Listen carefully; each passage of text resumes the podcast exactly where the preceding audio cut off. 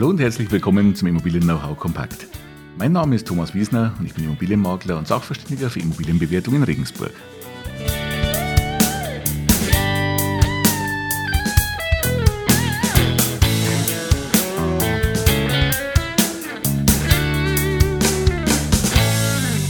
Ja, hallo und herzlich willkommen nochmal zum Immobilien Know-how Kompakt und mich freut es auch, dass Sie in dieser Folge wieder mit reinschauen, wieder mit reinhören. Und heute wollen wir uns mal mit dem Thema beschäftigen, wieder aus dem Umfeld der Immobilienbewertung.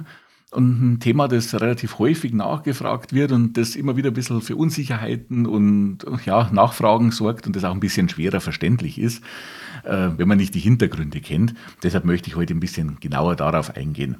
Und zwar reden wir über das Thema der Alterswertminderung und damit verbunden die Themen der Gesamtnutzungsdauer und der Restnutzungsdauer.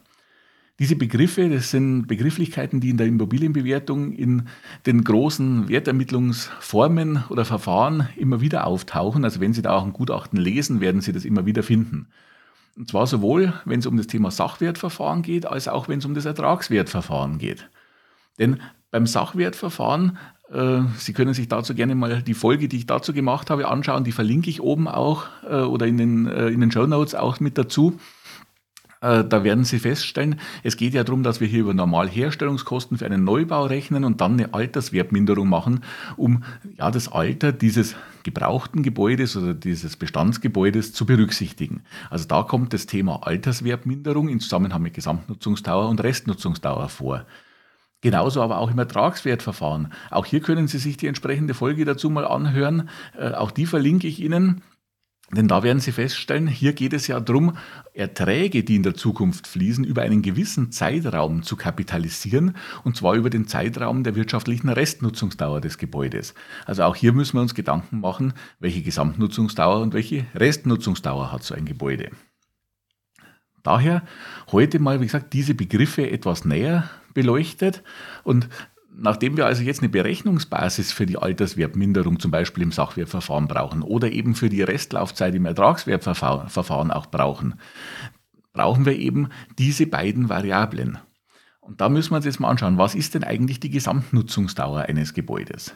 Da wird in einem Gutachten zum Beispiel eine gewisse Gesamtnutzungsdauer für Ihr Gebäude angesetzt. Da steht dann 60 Jahre, da stehen 63 Jahre, da stehen 67 Jahre, 72 Jahre, wie auch immer. Und Sie fragen sich, wo kommt denn dieser Wert her? Ist diese Gesamtnutzungsdauer eine Zeit, nachdem mein Gebäude nicht mehr standfähig ist, nachdem es nicht mehr bewohnbar ist? Oder um was geht es dabei? Und hier muss man berücksichtigen, es geht hier um die wirtschaftlich sinnvolle Nutzungsdauer von Gebäuden. Nicht, also ausdrücklich nicht die technische Standzeit oder die technische Lebensdauer eines Gebäudes. Sie werden zu Recht sagen, ein Gebäude nach 100 Jahren wird auch nicht zusammenfallen, das wird auch stehen. Ein Gebäude nach 150 Jahren, wenn nichts Schwerwiegendes passiert, wird auch noch standfähig sein. Darum geht es aber bei dem Thema Gesamtnutzungsdauer nicht, sondern es geht darum, wie lange ist das Gebäude wirtschaftlich sinnvoll nutzbar, ohne entsprechend eine Kernsanierung vorzunehmen oder ja eben zum Beispiel das Gebäude abzubrechen und ein Ersatzgebäude zu erstellen. Also es hat nichts mit der technischen Standzeit und technischen Lebensdauer von Gebäuden zu tun. Das ist ganz wichtig, äh, das, das mal vorab zu wissen, sondern wie gesagt immer die Frage, wie lange ist es wirtschaftlich sinnvoll, dieses Gebäude zu nutzen, bevor ich es kernsanieren oder abreißen und neu bauen muss. Und hier kann man natürlich auch nur ja, einen statistischen Ansatz nehmen. Und auch nicht für jedes Gebäude den gleichen. Also oftmals hält sich so die, äh, die Einschätzung, dass man sagt, bei Gebäuden nutzt man als Gesamtnutzungsdauer bei einem Wohngebäude 80 Jahre oder 100 Jahre. So wurde das früher auch teilweise mal gemacht. Das ist nicht mehr der Stand der Wissenschaft, was die Wertermittlung angeht, sondern es kommt natürlich, und das denke ich ist auch nachvollziehbar, auf den Gebäudestandard und auf die Qualität des Gebäudes an. Es gibt zum Beispiel einen Anhaltspunkt. Die Sachwertrichtlinie weist in ihrer Anlage Anhaltspunkte aus, wie Gebäude mit verschiedenen Ausstattungsstandards einzuschätzen sind bezüglich ihrer Gesamtnutzungsdauer. Das liegt in einer Spannbreite zwischen 60 und 80 Jahren. Es ist aber auch ganz wichtig, das immer für jedes Einzelgebäude wirklich nochmal sachverständig einzeln einzuschätzen. Also einfach die Tabelle zu nehmen und zu sagen, mein Gebäude hat irgendwo einen Standard 3 und hat deshalb diese äh, Gesamtnutzungsdauer, wäre nicht sachgerecht, sondern Sie müssen immer noch sachverständig einschätzen, unter Berücksichtigung aller Faktoren, die dieses Gebäude qualitativ mitbringt. Wie lange schätze ich für dieses Gebäude die wirtschaftliche Gesamtnutzungsdauer ein? Also nochmal wirklich die wirtschaftliche Gesamtnutzungsdauer, nicht die technische Lebenszeit. Das heißt, wir haben jetzt die Gesamtnutzungsdauer und wichtig für unsere Alterswertminderung oder für unsere Kapitalisierung der Erträge im Ertragswertverfahren ist aber die Restnutzungsdauer. Und da können wir jetzt in der Regel erstmal davon ausgehen, wir nehmen das Alter des Gebäudes, das haben wir ja, und ziehen das von der Gesamtnutzungsdauer ab. Dann kommen wir auf die Restnutzungsdauer. Das ist mathematisch erstmal korrekt und in vielen Fällen auch richtig so. Man muss aber jetzt noch einen wichtigen Punkt beachten. Sie müssen schauen, was war in der Vergangenheit bei dem Gebäude an Sanierungen, an Modernisierungen etc. Bei sehr jungen Gebäuden ist es oftmals noch relativ überschaubar. Wenn Sie ein Haus haben, das erst fünf Jahre alt ist, da ist in der Regel noch nichts groß gemacht. Da können Sie wirklich Gesamtnutzungsdauer minus Gebäudealter in der Regel nehmen, um eine, um eine Restnutzungsdauer zu erhalten. Wenn Sie aber ein 40, 50 Jahre altes Gebäude haben, dann wurde da in der Regel ja schon mal eine Sanierung vorgenommen, da wurden Modernisierungen vorgenommen.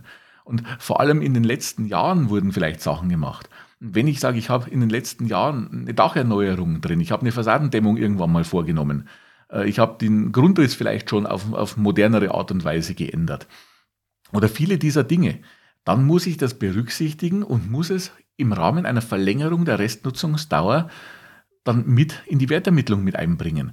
Denn es erklärt sich ja von selber, dass ein Gebäude, das völlig unsaniert ist und 50 Jahre bereits auf dem Buckel hat, nicht dieselbe Restnutzungsdauer haben kann, wie ein Gebäude, das zwar auch 50 Jahre alt ist, aber in den letzten 10 Jahren umfassend saniert worden ist, energetisch auf einem aktuellen Stand ist, neue Fenster bekommen hat, eine neue Fassade bekommen hat, ein neues Dach bekommen hat, neue Leitungen bekommen hat. Da wird die Restnutzungsdauer natürlich entsprechend zu verlängern sein. Also auch hier gibt es Modelle, nach denen man das zum Beispiel nach einer Punktemethode äh, irgendwo überschlägig berechnen kann. Wichtig ist aber natürlich auch hier wieder das ganze sachverständig zu schätzen und für, für das einzelne Gebäude und für die einzelnen Umstände und Sanierungen zu ermitteln, wie hoch wird hier die Restnutzungsdauer wohl noch sein. Also solche Sachen führen in der Regel immer zu einer Verlängerung der Restnutzungsdauer. Und da muss man ganz vorsichtig auch sein, zum Beispiel was das Thema Schäden und Mängel und so weiter und Schadenbeseitigungskosten im Rahmen von Gutachten angeht. Denn hier wird oftmals auch ein Fehler gemacht. Denn wenn ich sage, ich habe eine gewisse Alterswertminderung des Gebäudes, dann umfasst es ja schon eine gewisse Abnutzung. Wenn ich jetzt aber hingehe und setze, gerade im Sachwertverfahren zum Beispiel, aber natürlich auch im Ertragswertverfahren, wenn man modellkonform beide Verfahren anwendet, äh, setze ich Mängel, die da sind, Schäden, die da sind, mit deren Schadenbeseitigungskosten wertmindernd an. Da muss ich aber auch berücksichtigen, werden diese, wird diese Beseitigung eines Schadens nicht vielleicht auch zu einer Modernisierung und damit zu einer Verlängerung der Restnutzungsdauer führen. Also ich mache Ihnen ein Beispiel. Wenn Sie bei einem Gebäude jetzt den Umstand haben, das Dach ist nicht mehr dicht und so weiter, der Dachstuhl hat vielleicht auch schon gewisse Schäden und als besondere objektspezifische Grundstücksmerkmale, also ich verweise dazu auch nochmal auf die Folgen, äh, gerade wo es ums Ertragswertverfahren und das Sachwertverfahren geht, da ist das ja auch nochmal berücksichtigt. Wenn Sie jetzt also als besondere objektspezifische Grundstücksmerkmale hier so und so viele tausende Euro berücksichtigen in der Wertermittlung ähm, für die Beseitigung dieses Schadens an diesem Dach, dann müssen Sie sich aber auch die Frage stellen, ich habe ja dann ein komplett neues Dach drauf. Ich habe ja nicht nur ein instand gesetztes altes Dach vielleicht, sondern ich habe eine neue Eindeckung, vielleicht sogar einen neuen Dachstuhl drunter. Das ist natürlich eine Modernisierung des Gebäudes. Dann habe ich zwar diesen Kostenansatz, muss aber auch die Restnutzungsdauer mir entsprechend anschauen und diese entsprechend auch verlängern. Also hier äh, das vielleicht mal hm, so weit ausgeholt, denn wenn Sie selber jetzt ein Gutachten lesen oder eine Einschätzung lesen, dann werden Sie vielleicht oft Probleme bekommen, wenn Sie sagen, hier auf der einen Seite sind Schadenbeseitigungskosten angesetzt äh, das kann man ja vielleicht nachvollziehen noch am besten, wenn man sagt, den Schaden, der ist mir bekannt und da hat der Sachverständige vielleicht irgendwo eine Summe XY angesetzt, um den zu beseitigen. Warum aber ist die Restnutzungsdauer nicht die Differenz aus Gesamtnutzungsdauer und Gebäudealter? Und deshalb hier so ein bisschen der Exkurs, um Ihnen das verständlicher zu machen. Wo kommt denn dieser Unterschied her? Wieso ist die Restnutzungsdauer nicht immer, wie gesagt, die Differenz aus Gesamtnutzungsdauer und Alter? Also zum Beispiel das, das Beispiel mit dem neuen Dach oder einer neuen Elektrik, die im Haus verbaut wird aufgrund von Schäden. Immer also betrachten, welche Modernisierungen sind dabei. Ganz davon ab, wenn Sie natürlich eine reine Schadensbeseitigung betreiben, also wenn drei Dachziegel kaputt sind und die werden erneuert und dann habe ich dasselbe Dach bloß mit drei intakten Dachziegeln wieder, dann wird es nicht zu einer Verlängerung der Restnutzungsdauer führen. Eine umfassende Modernisierung aber sehr wohl. Also immer bei einem Gebäude zu betrachten, was ist in den letzten 10, 15, 20 Jahren gerade wirklich an umfassenden Modernisierungen passiert und wie wirkt sich das Ganze auf die Gesamtnutzungsdauer bzw. dann auf die Restnutzungsdauer, auf die verlängerte aus. Wichtig ist, der Ansatz der korrekten Restnutzungsdauer ist, wie gesagt, in beiden Wertermittlungsverfahren in den großen, also im Ertragswertverfahren und auch im Sachwertverfahren ganz, ganz wichtig. Denn nochmal zusammengefasst, im Sachwertverfahren geht es darum, dass Sie das Gebäude, das wir jetzt nach Normalherstellungskosten in seinem Herstellungswert berechnet haben, auf das Alter anpassen, also eine Alterswertminderung vornehmen. In Folge 43 habe ich Ihnen das Sachwertverfahren komplett erklärt, also da ruhig auch mal reinhören, wenn Sie das wollen. Wie gesagt, hier brauche ich die korrekte Gesamt- und Restnutzungsdauer, um die Alterswertminderung korrekt berechnen zu können. Genauso im Ertragswertverfahren. Da verweise ich gerne auf die Folge 44, da können Sie sich das Ertragswertverfahren im Detail mal nochmal anschauen. Hier ist es wichtig, die korrekte Restnutzungsdauer zu kennen und zu ermitteln, um über den richtigen Zeitraum die zukünftigen Erträge kapitalisieren zu können und damit zu meinem Ertragswert zu kommen. Also wichtig nochmal als Zusammenfassung, um es verständlicher zu machen. Die Restnutzungsdauer ist nicht die technische Lebensdauer eines Gebäudes, sondern die, Tech, sondern die wirtschaftlich sinnvolle Restlaufzeit. Also wenn da steht, das Gebäude hat eine Restnutzungsdauer von zehn Jahren, heißt das nicht, das Gebäude wird in elf Jahren zusammenstürzen.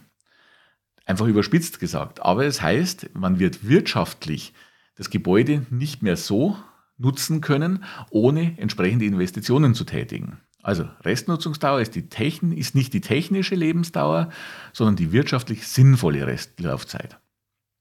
Und ganz wichtig, was wir gesagt haben, Modernisierungen müssen bei der Restnutzungsdauer berücksichtigt werden. Also hier bitte wirklich schauen, wenn Sie da eine Diskrepanz feststellen und sagen, das kann ich jetzt äh, in dem Gutachten, das ich mir durchlese, nicht nachvollziehen. Warum ist denn bei einer, ich sage mal, bei einer Gesamtnutzungsdauer von von 70 Jahren und einem Gebäudealter von 50 Jahren die Restnutzungsdauer im Gutachten nicht mit 20 Jahren angegeben, sondern eventuell mit 25 Jahren, mit 27 Jahren, mit 22 Jahren oder was auch immer, dann wird es vermutlich den Hintergrund haben, dass man eine Verlängerung der Restnutzungsdauer oder im Extremfall auch mal eine Verkürzung, wenn, wenn Schäden da sind, die, die zu einer Verkürzung führen, entsprechend sachverständig berücksichtigt hat und das in diesen Modellen auch noch entsprechend dann einpflegen muss.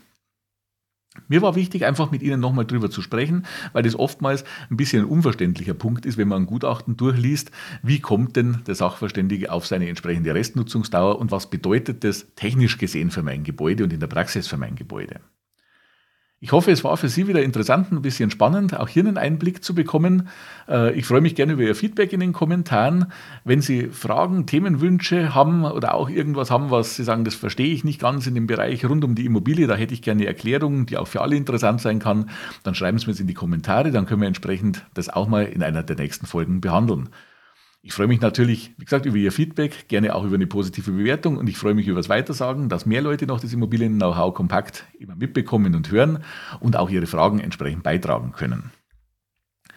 Ansonsten, mein Angebot rund um die Immobilie finden Sie natürlich immer aktuell auf meiner Internetseite www.immobilienberatung-wiesner.de und auf meinen Social Media Kanälen, also gerade Facebook und Instagram, wo immer tagesaktuell auch kleine Tipps und Tricks kommen. Also schauen Sie da auch gerne mal rein und lassen Sie vielleicht auch ein Abo da, wenn Sie das interessiert.